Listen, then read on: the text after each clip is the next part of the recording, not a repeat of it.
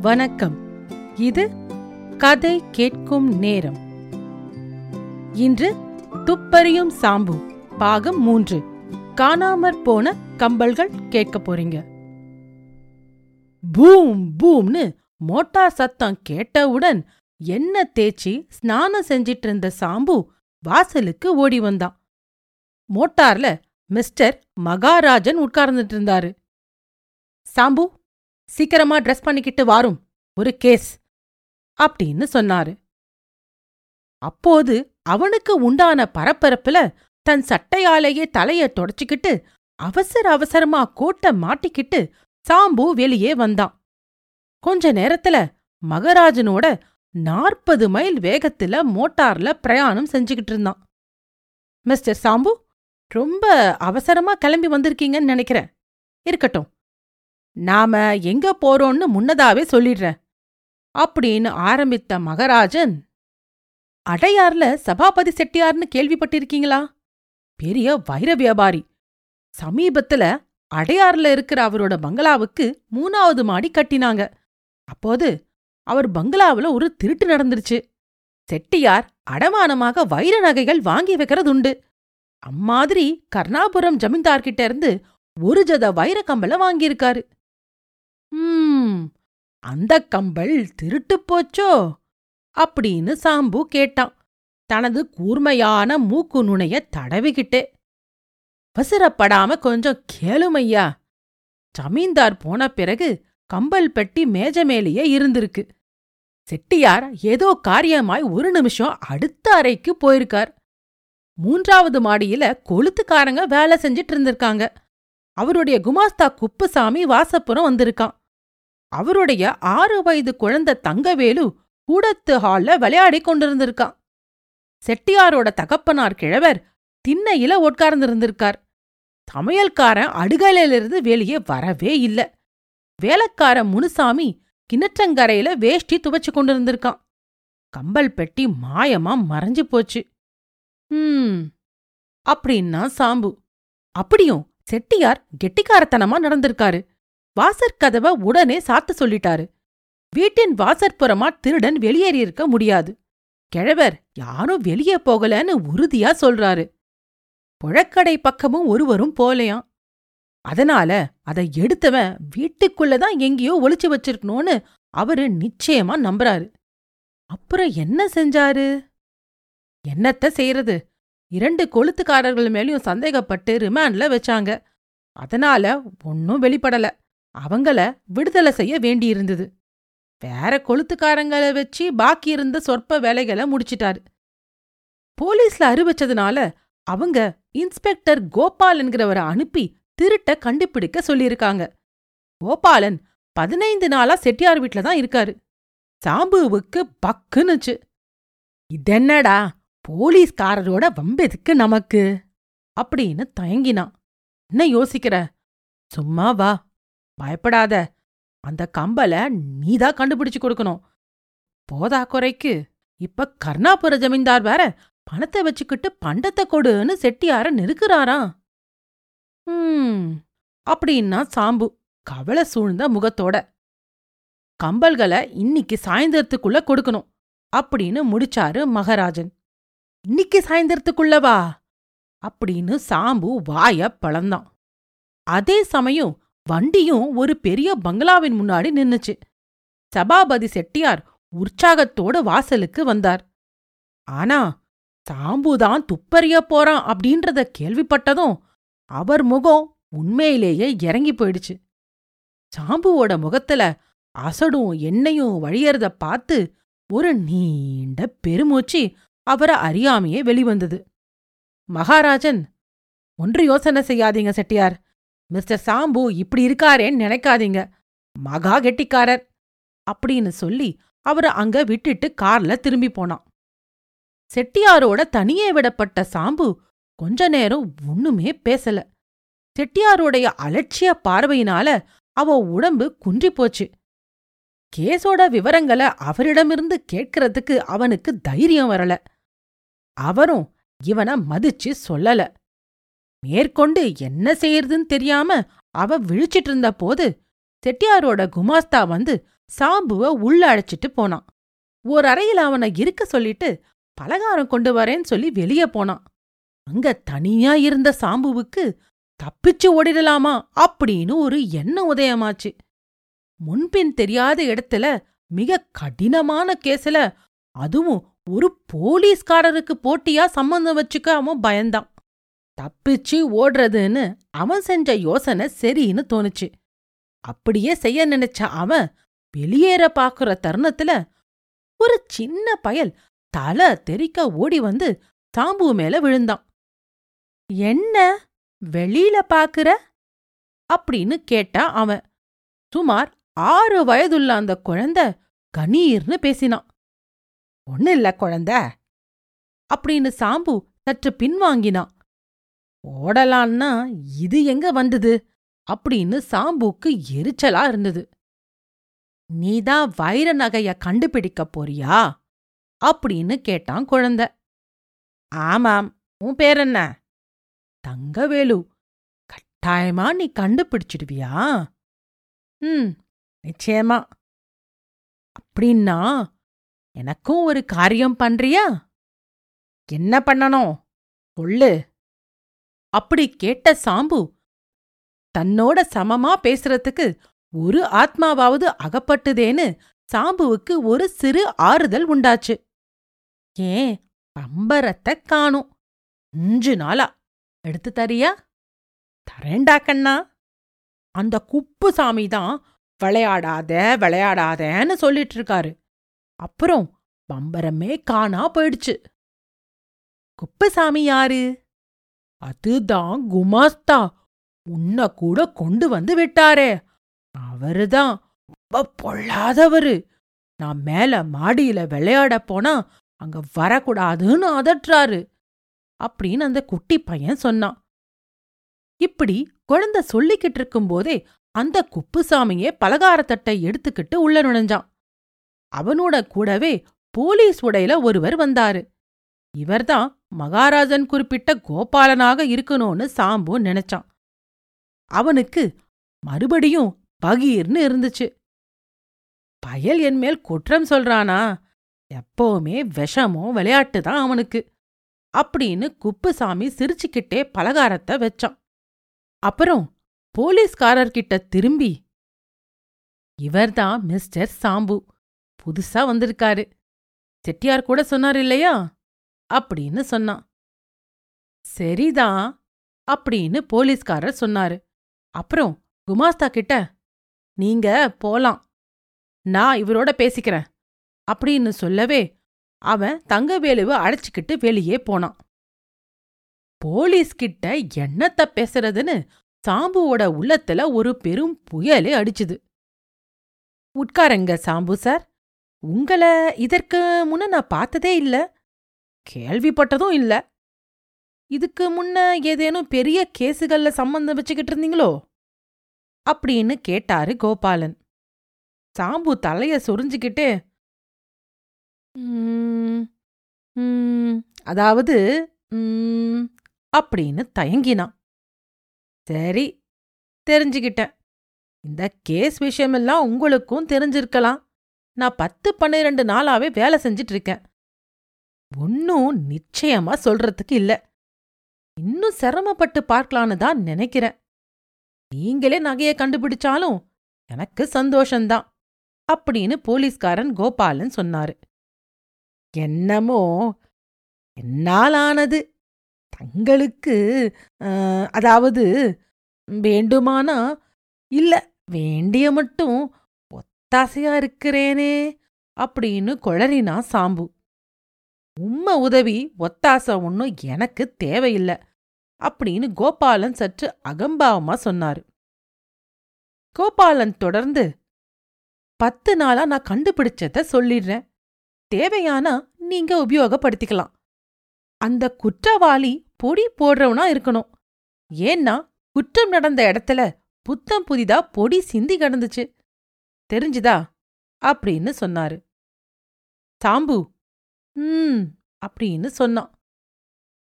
இத கேட்டதும் அவ மூளை வேலை செய்ய ஆரம்பிச்சுது. குற்றவாளி பொடி போடுறவன் மட்டும் இல்ல பொடிய கீழே சிந்துபவனாகவும் இருக்கணும் அப்படின்னு நினைச்சான். உடனே கோபாலன் எழுந்து நீங்க நினைச்சது போல வேலைய தொடங்கலாம். நான் கிளம்புறேன் அப்படின்னு சொல்லிட்டு அறைய விட்டு கிளம்பினார். பத்து நிமிஷத்துக்கெல்லாம் குழந்தை தங்கவேலு சாம்பு கிட்ட ஓடி வந்து திருடன கண்டுபிடிச்சிட்டியா? அப்படின்னு கேட்டான். அதுக்குள்ள எப்படியடா குழந்தை கண்டுபிடிப்பது? நானும் உனக்கு ஒத்தாசை செய்யட்டுமா? அப்படின்னு கேட்டா அந்த குட்டி பயல். ஏன் நம்ம இவனை ஒத்தாசைக்கு வச்சிக்க கூடாது? அப்படின்னு சாம்புவுக்கு தோணுச்சு. உடனே சரி குழந்த நீ எனக்கு ஒத்தாசை செய்யலாம். ஆனா நான் சொல்றத யார்கிட்டயும் சொல்லக்கூடாது. நான் பார்த்து வர சொல்றத ஜாக்கிரதையா அவ்வப்போது பார்த்துட்டு வரணும். சரியா? அப்படின்னு சாம்பு கேட்டான். ஓ இப்போ நான் என்ன செய்யணும்? குட்டி பயல் கேட்டான். சரி இந்த வீட்ல யார் யாரு பொடி போடுறாங்கன்னு சொல்லு. அப்புறம் யார் அத கீழே சிந்துறாங்கன்னு பார்த்து கொண்டு வா. தங்கவேலு பயல் ஒரே ஓட்டமா ஓடினான். அதுக்கப்புறம் இரண்டு மணி நேரம் அவன் சாம்புவோட பக்கமே வரல. சாம்பு இந்த இடைக்காலத்துல குப்புசாமியோட பேசிக்கிட்டு இருந்தான். பேச்சு வாக்கல வீட்ல யார் யார் இருக்கிறாங்கன்றதையும் தெரிஞ்சுக்கிட்டான். அதனால அவனுக்கு ஒருவித உபயோகமும் தென்படல. அவர்களை விசாரிக்க வேண்டியதும் அவசியமா அவனுக்கு படல. மூன்றாவது மாடியில புதிதாக கட்டிய இடங்கள்ல குமாஸ்தா அடைச்சிக்கிட்டு போய் காண்பிச்சாரு. திருட்டு போகும்போது கைப்பிடி சுவர் எழுப்பி அதுல கலசங்கள் கொளுத்துக்காரங்க பொருத்தி கொண்டிருந்தாங்கன்னு குப்புசாமி கிட்ட இருந்து தெரிஞ்சுக்கிட்டான். வீடு புறாவுமே சுத்தி வந்த சாம்பு இண்டு இடுக்குகள் எல்லாம் பார்த்தான். அதனால ஏற்பட்ட பலன் பூஜ்யந்தான் அப்புறம் சாம்பு உதட்ட பிதுக்கிக்கிட்டு குப்புசாமி இருக்கிற இடம் திரும்பினான். ஏனோ குப்புசாமி மீது சாம்புக்கு ஒரு அபார வாஞ்சை வந்துடுச்சு. பொடி போடுறவங்க மேல அவனுக்கு உள்ள சந்தேகத்தை அவனிடம் சொல்லி மிஸ்டர் குப்புசாமி என்னால என்னவோ இந்த கேஸ கண்டுபிடிக்க முடியும்னு நான் நினைக்கவே இல்ல. உம்மால கூடிய ஒத்தாசை நீ செய்யணும் அப்படின்னு அந்தரங்கமா கேட்டுக்கிட்டான். அதற்கு என்ன சார்? உங்களுக்கு என்ன வேணுமானாலும் சொல்லுங்க. நான் உடனே செய்றேன். ஆனா நான் பொடி போடுறதில்ல. பாத்துக்கோங்க அப்படின்னு சிரிச்சுக்கிட்டே போனா குப்புசாமி. சுமார் ஒரு மணிக்குப் பிறகு தங்கவேலு வாண்டு பயல் சாம்புவை வந்து ரகசியமா பார்த்தான் தாத்தா பக்கத்துல என்ன கடந்தது தெரியுமா? அப்படின்னு கேட்டான் காதோரமா. தெரியாதே சொல்லு. கீழே பொடி கிடந்தது. ஒருவேளை கிழவர் தான் கம்மல்களை எடுத்து ஒளிச்சு வச்சிருப்பாரோ? அப்படின்னு சாம்பு யோசிச்சான். ச இருக்காது. சொந்த பிள்ளையிடம் திருடுவாரா? அப்படின்னு ஊகத்தை கொஞ்சம் தள்ளி வச்சான். சற்று நேரத்துக்கெல்லாம் தங்கவேலு மறுபடி வந்து எங்க அப்பா கிட்ட போய் உக்காந்தேன் கீழெல்லாம் பொடியா இருந்தது அப்படின்னு சொன்னான். செட்டியார் மேலேயே சந்தேகப்படுவது சரியில்லைன்னு நினைச்ச சாம்பு அத கைவிட்டான். கடைசியா தங்கவேலு ரகசியமா வீட்டிலே எங்கே பார்த்தாலும் பொடியா சிந்தி கிடக்கு அப்படின்னு சொன்னான். சாம்பு திடுக்கிட்டு உட்கார்ந்தான். என்ன? அப்படி யார் செய்யறது சீக்கிரமா பார்த்து வந்து சொல்லு அப்படின்னு தங்கவேலுவ அனுப்பினான். அப்புறம் அறையில மேலும் கீழுமா சாம்பு உலாவ ஆரம்பிச்சான். திருடனை பிடிக்கும் காலம் நெருங்கி விட்டதா இப்போது சாம்புவுக்கு தோணுச்சு. ஐந்து நிமிஷத்துக்கெல்லாம் தங்கவேலு திரும்பி வந்தான்.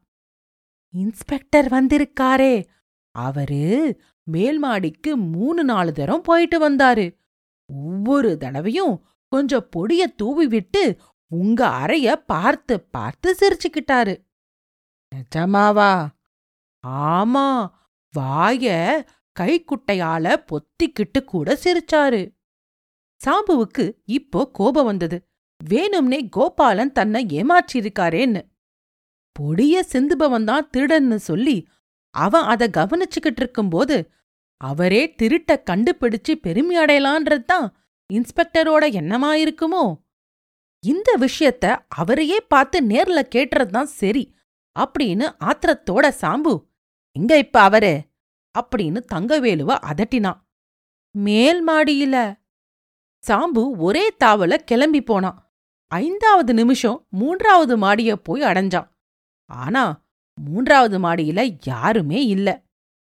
மாடியின் கைப்பிடி சுவர் வரை சென்று எட்டி பார்த்துட்டு திரும்பும்போது தாம் பின்னால இன்ஸ்பெக்டர் கோபாலன் நிற்கிறத கண்ட சாம்பு திடுக்கிட்டான். அப்போது அவர் கையை நீட்டி மிஸ்டர் சாம்பு அதை இப்படி கொடுத்து விடும் அப்படின்னு சொன்னாரு. உடனே சாம்பு எத? கம்பல்களைத்தான் அப்படின்னு சொன்னாரு கோபாலன். இது என்ன விளையாட்டு? என்ன ஏமாத்துறதுக்கு நீங்க?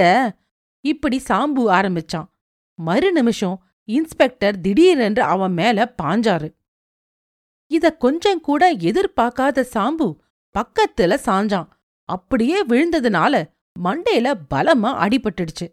சாம்பு விழும்போதே கைப்பிடி சுவர்ல பதிந்திருந்த கலசம் ஒன்றை இறுகி கட்டிக்கிட்டான். இன்ஸ்பெக்டர் அவனை இழுத்தாரு. சாம்பு கலசத்தை இன்னும் இறுக பிடிச்சான். வெறும் மண்கூடாகிய கலசம் இதையெல்லாம் எப்படி தாங்கும்? அது கையோட பிடுங்கிக் கொள்ளவே சாம்பு அதை கட்டி கொண்டபடி தரையில விழுந்தான். கோபாலன் அந்த கலசத்தை சாம்புவோட கையிலிருந்து ஆத்திரத்தோட எடுக்கும் சமயத்துல மாடிக்கு செட்டியாரே வந்துட்டாரு. என்ன என்ன என்ன செய்தி பரபரத்தார் செட்டியார். சாம்பு ஏதோ பதில் சொல்ல விரும்பினா ஆனா கீழே விழுந்த அதிர்ச்சியாலும் இன்ஸ்பெக்டர் தாக்கியதாலும் கலங்கி போயிருந்தபடியால் அவனால பேச முடியல. கோபாலன் செட்டியார் எதிரிலேயே சாம்புவின் கையிலிருந்த கலசத்தை எடுத்து உடைச்சாரு. அது உள்ளே இருந்து என்ன ஆச்சரியம்?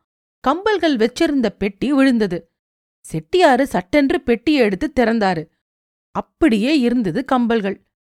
இந்த சந்தர்ப்பத்துல தான் கோபாலன் சாம்புவோட காதுல நீ ஒன்னும் வாய திறக்காத. நான் பாத்துக்கறேன். பொடி விஷயமும் தான். ஆமா அப்படின்னு சொன்னாரு. சாம்புவுக்கு ஏற்பட்ட குழப்பத்துல அவன் ஒண்ணுமே புரிந்து கொள்ள முடியல. புரியாவிட்டாலும் சொல்லக்கூடிய நிலையிலும் அவன் இல்ல. அப்புறம் கோபாலன் செட்டியார்கிட்ட சொன்னாரு. சார் இதோ சாம்பு இருக்காரே. இவரை பார்த்து கேவலமா எண்ணிட வேண்டாம். இவரு மகா கைகாரர். நான் பதினைந்து நாளா சிரமப்பட்டு கண்டுபிடிக்க முயற்சி செஞ்சத இவரு ஒரே நாள்ல கண்டுபிடிச்சிட்டாரு. உங்க வீட்டு மெத்தையில இந்த இடம் கட்டப்படும் போதுதானே திருட்டு நடந்தது? திருட்னது கொளுத்துக்காரன்தான் நகைய வெளியே கொண்டு போனா மாட்டிக்கோவனு தெரிஞ்சு இந்த கலசங்கள்ல ஒன்ற மறைச்சு களிமண்ணால மூடிட்டான். திருட்டு அவ்வளவு சீக்கிரம் வெளியாகும்னு அவன் எதிர்பார்க்கல. ஆனா நீங்க உடனே கண்டுகிட்டு அவன போலீஸ்ல ஒப்படைச்சிட்டீங்க. அவனால இத திரும்ப எடுத்துக்கொள்ள முடியல. அப்புறம் புது கொளுத்துக்காரங்க கட்டி பூர்த்தி செஞ்சாங்க. அந்த வைரக் கம்பல்கள் இங்க இருக்க ஏதோ ஒரு கலசத்துல இருக்கிறதுன்றது சரிதான். ஆனா எந்த கலசம்னு எப்படி கண்டுபிடிக்கிறது? சாம்புவுக்கு மண்டையடி அதிகமாயிடுச்சு. ஏதாவது சூடா குடிக்கலாமனு குப்புசாமி அப்படின்னு முனகினான். இன்ஸ்பெக்டர் உடனே மிஸ்டர் சாம்பு நீங்க அலட்டிக்காதீங்க. நான் ஏற்பாடு செஞ்சிட்டேன். குப்புசாமிய இந்நேரம் போலீஸ்காரங்க கைது செஞ்சிருப்பாங்க. கேளுங்க செட்டியாரே. அந்த கொளுத்துக்காரன் இந்த கம்பல்களை எடுக்க உங்க குமாஸ்தாவ கையில போட்டுக்கிட்டான். கலசங்களை ஒவ்வொன்னா கம்பல்கள் கிடைக்கிற வரைக்கும் உடைச்சு பார்க்கணும்னு குப்புசாமி முடிவு செஞ்சான். அதுக்காக தான் குழந்தைய கூட மேல் மாடிக்கு வராம விரட்டினான் அப்படின்னு நிறுத்தினார். அட அப்புறம்? நிஜமாவா? குப்புசாமி இதுவரைக்கும் ஆறு கலசங்களை உடைச்சு பார்த்துட்டான். இன்னும் விட்டிருந்தா கம்பல்கள் கிடைக்கும் வர உடைச்சுக்கிட்டே தான் இருந்திருப்பான். எனக்கும் கூட எந்த கலசத்துல இருந்ததுன்றது தெரியாது. இதோ சாம்பு ஒரே நொடியில் அதை கண்டுபிடிச்சு கொடுத்திருக்காரே. சாம்புவுக்கோ தான் காதால கேட்பதெல்லாம் உண்மைதானா அப்படின்ற சந்தேகம் வந்தது. தடுமாறிக்கிட்டே எழுந்தான். நான் வீட்டுக்கு போறேன். எனக்கு உடம்பு சரியா இல்ல. அப்படின்னு சொன்னான். கோபாலன் அவன் கைய பிடிச்சுக்கிட்டு கீழே அழைச்சுக்கிட்டு போனாரு. போலீஸ்கார் ஒன்று வந்தது. அதுல சாம்புவ தாமே அழைச்சு சென்று வீட்ல விட்டாரு. போகும்போது மிஸ்டர் சாம்பு நீங்க என்ன பத்தி மனசுல எதுவும் வச்சுக்காதீங்க. நான் உங்களுக்கு தவறான தடயங்களை சொன்னதை வெளிப்படுத்தாம இருந்த பெருந்தன்மைக்கு எப்படினா நன்றி செலுத்தப் போறேன்?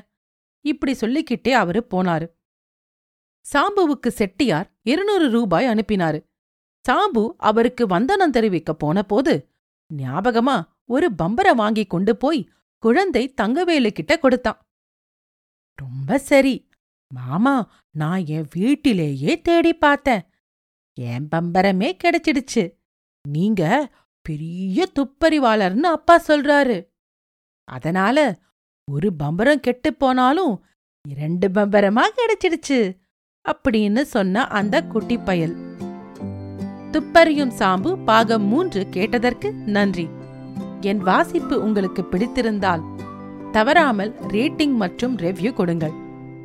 நன்றி ராரா.